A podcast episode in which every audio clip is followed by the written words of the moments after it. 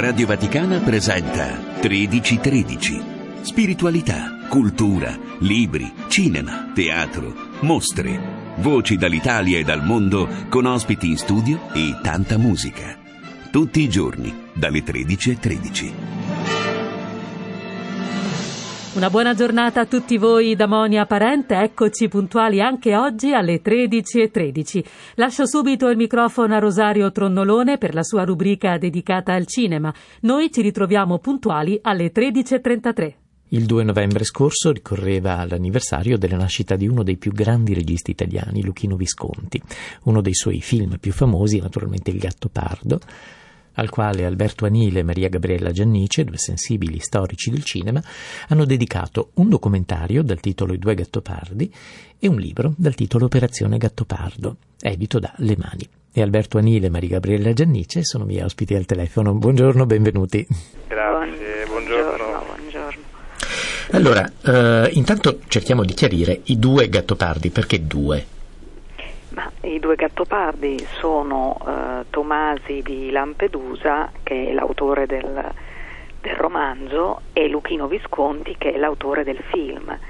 E, um, il, eh, il nostro documentario è un po' l'appendice del libro che abbiamo scritto, Operazione Gattopardo, che racconta proprio tutte le vicende. Eh, del passaggio dal, eh, dal romanzo al film, che sono state due opere molto dibattute, molto contrastate e anche molto differenti.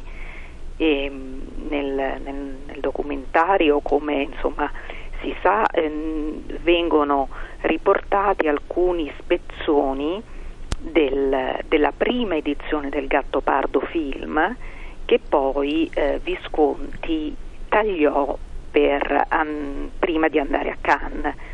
Questi tagli eh, erano del tutto spariti, nessuno eh, ne sapeva né diceva nulla, mentre noi diciamo, lavoravamo al, al nostro libro eh, ci siamo accorti che c'era un pezzo di Gattopardo film eh, disperso in qualche copia e le abbiamo ritrovate abbiamo ritrovato parti dei 12 minuti del Gattopardo originale e adesso vengono riproposti in questo documentario che precede il, il, il Gattopardo nelle sale. Sì, questi 12 minuti in più appunto che, che esistevano proprio nel, nel, primissimo montaggio del Gattopardo sono presenti oggi credo soltanto nelle versioni francesi del film?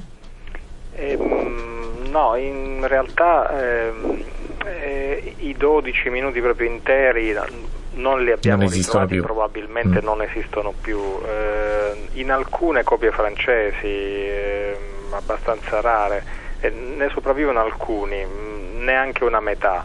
Altro abbiamo recuperato, ricostruito mm, guardando una copia, ritrovando dei frammenti in una copia americana, eh, persino nel trailer dell'epoca ci sono dei pezzetti de, del film così come come era allora.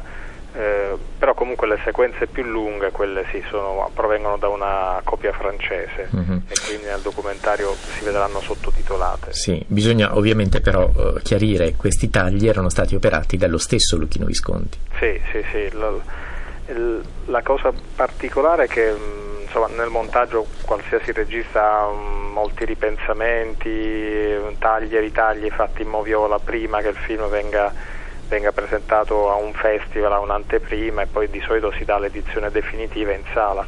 Ma appunto la cosa particolare è che Visconti questi 12 minuti li tagliò dopo che il film andò in sala, è una cosa che non, non accade molto, eh, molto spesso, anzi quasi mai. Eh, per cui il film venne visto, recensito, le recensioni che ancora oggi leggiamo sono, tengono conto di quelle sequenze, spesso le citano eh, chiaramente. E, e, malgrado questo e malgrado recensori eccellenti come Sciascia avessero puntato la, la, propria attenzione e intelligenza su queste scene, nessuno eh, si era mai accorto ed era andato alla ricerca di, di, di questo pezzo di Gattopardo che è tagliato dallo stesso Visconti appunto per fare una, una, versione ancora migliore in vista della, Palma d'Oro a Cannes, nessuno si era accorto che eh, eh si erano persi strada facendo. Mm-hmm. Questi eh, tagli appunto che lo stesso Visconti aveva operato sul, sul, film riguardano quali sequenze in maniera particolare? Cioè, cioè si può stabilire una sorta di criterio della sua scelta di taglio? Sì, diciamo che per la maggior parte eh, si trattava di scene, le più lunghe erano cinque. Eh, 4 su 5 non avevano a che fare nulla o molto poco con il romanzo di partenza, per cui fu, eh, fu anche un, un, l'ultimo eh, riavvicinamento da parte di Visconti a, alla lettera di un romanzo che a poco a poco lo, lo aveva affascinato sempre di più, lo, prendendolo in contropiede rispetto a quello che lui ne pensava all'inizio. Ehm, le più interessanti e curiose e anche più lunghe sequenze riguardano la presenza di contadini che nel romanzo naturalmente di Lampedusa no, non c'erano ma che facevano parte del, del cotè eh, intellettuale e ideologico di, di, Visconti e dei suoi collaboratori anche, anche più vicini. Mm-hmm. Eh, non sono brutte scene soprattutto queste però sono abbastanza evidentemente spurie per cui eh, anche a rivederle oggi si capisce abbastanza bene perché Visconti le abbia tagliate, il film non ne soffre. Mm-hmm. Questo però ci porta di nuovo al vostro titolo, I due gattopardi. Molto spesso si considera, forse superficialmente, il film di Visconti come una trasposizione molto fedele del romanzo di Tomasi di Lampedusa. Non è così? No, eh, non è così ed è quello che, che noi dimostriamo nel nostro libro, di cui tu hai anche parlato in altre trasmissioni, Operazione sì. Gattopardo. Eh, sì, la, la, cosa incredibile è che ehm, il, il, il, il, film di, di, Visconti viene visto, letto come una fedele trasposizione o quasi fedele trasposizione del romanzo di Lampedusa e invece non lo è. Cioè è eh, la fedeltà di, di Visconti è una, è una magnifica illusione. Visconti è stato abilissimo nel ripercorrere le, le battute mm, del, del romanzo, nel, nell'essere attentissimo nei dettagli e poi anche si avverte questo certamente c'è una identificazione umana fra Luchino e il, il personaggio, cioè il principe di Salina. Però i due, i, i due, testi, quello letterario e quello filmico, sono, uh, io uh, direi, quasi opposti, perché mentre il romanzo è stato scritto da eh, un aristocratico meridionale eh, bisnipote del, del, principe che eh, non volle aderire diciamo, al regno di Savoia perché non accettò effettivamente nella realtà la, la poltrona di senatore, il film è stato, viene fatto da un aristocratico del nord e per di più molto vicino a, eh, al Partito Comunista, molto amico di Togliatti, circondato da tutta quell'intelligenza e quella visione storica del eh, risorgimento che in qualche modo ehm, si eh, discosta dalla visione eh, di, di, Lampedusa.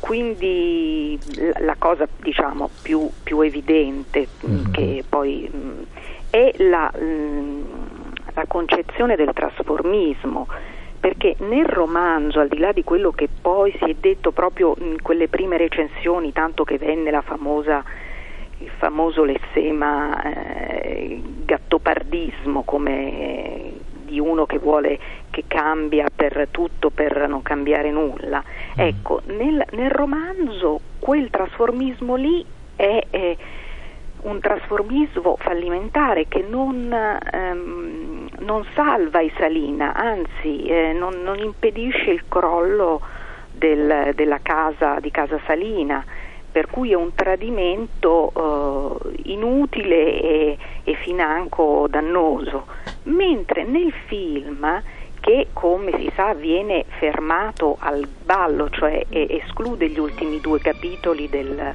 del romanzo. Nel film noi all'ultimo abbiamo il trasformista Tancredi che è un vincente perché è pronto per, eh, per andare per lui in Parlamento a Torino ed è pronto per questa, quella che immaginiamo sarà una splendida carriera politica nel, nel futuro. Quindi benché entrambi, sia il Visconti che Lampedusa, condannano il, il, il trasformismo, nel film di, di, Visconti questo trasformismo, per quanto deprecabile, eh, ci mostra un personaggio vincente. Alla fine mm. eh, Tancredi vince, Tancredi Sedara, Angelica, la coppia Tancredi-Angelica sono i, i trionfatori di questo, di questo ba- i veri trionfatori di questo ballo, anche se c'è il ballo eh, diciamo fra Don Fabrizio e Angelica, ma lì è semplicemente il passaggio, un passaggio di testimone, sì. è la, la nobiltà la vecchia nobiltà che si arrende alla bellezza e alla forza vitale di questa anche se poi tutto sommato rappresenta questa certo. classe emergente. Anche se poi tutto sommato poi gli spettatori comunque restano lacerati rispetto alla figura di Fabrizio piuttosto che quella di, di si identificano credo alla fine più con sì. l'amarezza del principe che con certo, il carrierismo sì. del nipote, certo. certo. Ma come giustamente dicevi, gli ultimi due capitoli sono totalmente esclusi dal, dal, film e non soltanto, ci sono altre parti del romanzo che proprio non sono state considerate nel, nel film. Sì, c'è vabbè, il capitolo tutto di, di padre Pirrone eh, che ritorna nel suo, nel, nel suo paese natale. Il capitolo che viene completamente ignorato è proprio l'ultimo. Poi abbiamo il penultimo capitolo, la morte del principe, che in qualche modo Visconti fa rientrare con questo grande senso di eh, malinconia e di fine che aggredisce il, il principe durante il ballo, insomma, eh, mm-hmm. di cui parlavi anche tu un attimo fa. E quindi questo, questo, senso di morte che comunque eh, in qualche modo riesce a rientrare nel, nel ballo. Questi sono i tre punti, diciamo, sì. eliminati che nel film non, non, ci sono. Sì.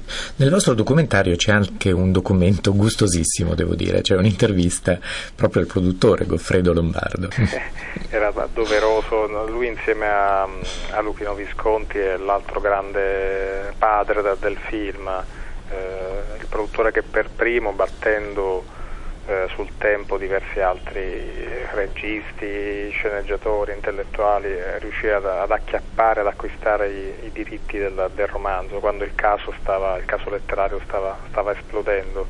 Ehm, ed è abbastanza gustoso, è sempre gustoso insomma, ricordare eh, come lui riuscì a imporre Bar Lancaster a Visconti. Visconti sostanzialmente fece il film che che voleva fare, nei luoghi mm, dove voleva girare, con gli attori che voleva, tutto tranne il protagonista. Il protagonista fu un'idea tenace perseguita da, da Lombardo che riuscì a imporlo a, a, a Visconti eh, sostanzialmente scritturandolo senza dirgli nulla e poi facendoli incontrare l'un l'altro a Roma all'Hotel Excelsior eh, mettendo ciascuno separatamente a parte del fatto che eh, ognuno ammirava l'altro, cioè eh, che, che, Visconti avrebbe ammirato eh, moltissimo Lancaster che invece considerava eh, poco più di un cowboy e, che, e, viceversa e temendo in quel momento quando invece Lancaster lo, lo, conosceva quasi per nulla Visconti sì sì mm-hmm.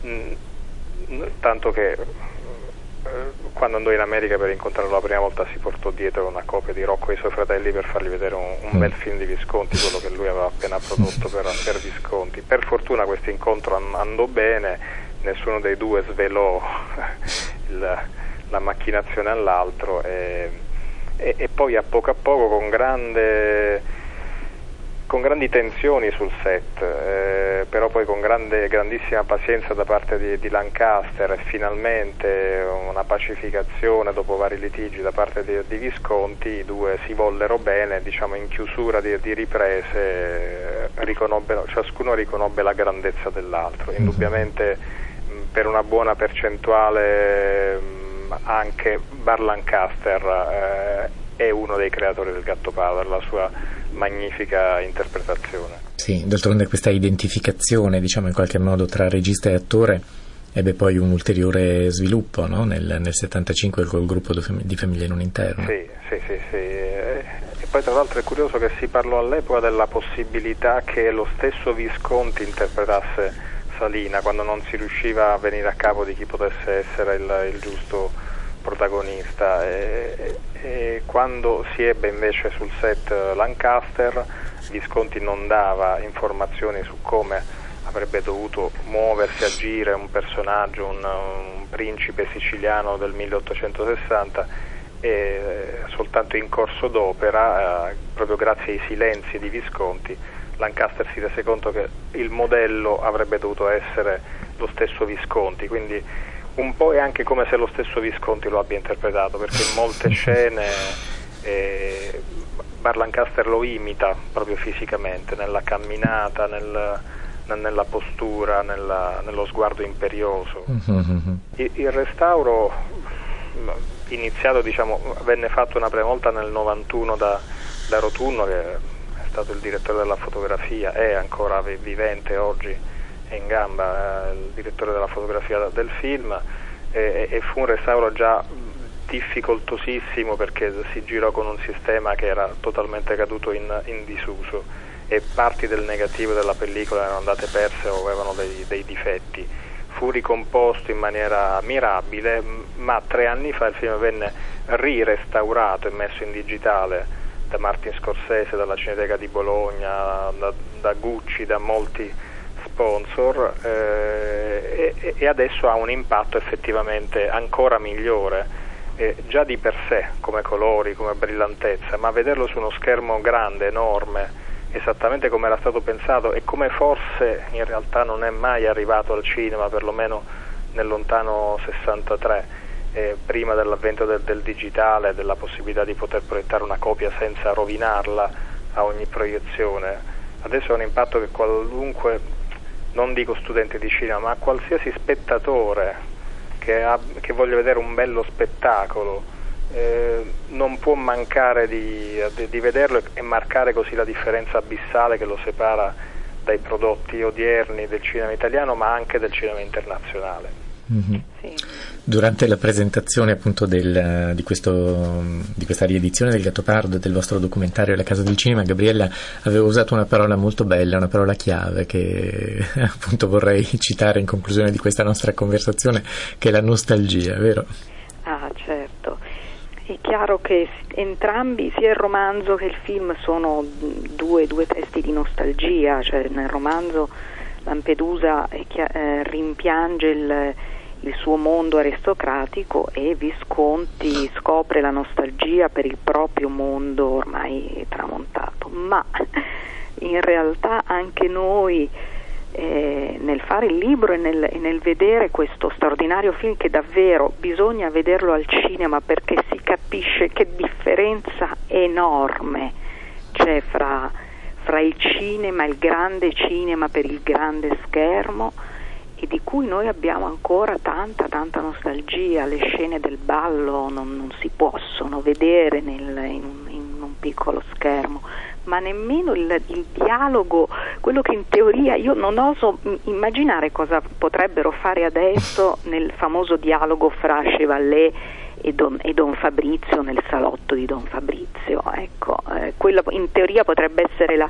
la, parte più televisiva, invece no, è grande, grandissimo cinema per, per il grande schermo anche un dialogo, perché ci sono mille dettagli, mille eh, particolari che hanno bisogno del grande schermo e insomma davvero io sono convinta che se anche un ragazzo di io la prima volta che ho visto il, il film Gattopardo sul grande schermo avevo dieci anni credo e me lo ricordo ancora per cui eh, questo film bisogna portarci quelli, i bambini piccoli perché bisogna che capiscano subito che cos'è il grande cinema. Ecco. Hai ragione, sono assolutamente d'accordo con te. Io ringrazio naturalmente Maria Gabriella Giannici e Alberto Anile di essere stati in mia compagnia. Sono gli autori del libro Operazione Gattopardo, edito da Le Mani, che racconta proprio la lavorazione di questo straordinario film. Grazie dunque di essere stati in nostra compagnia. Grazie a voi.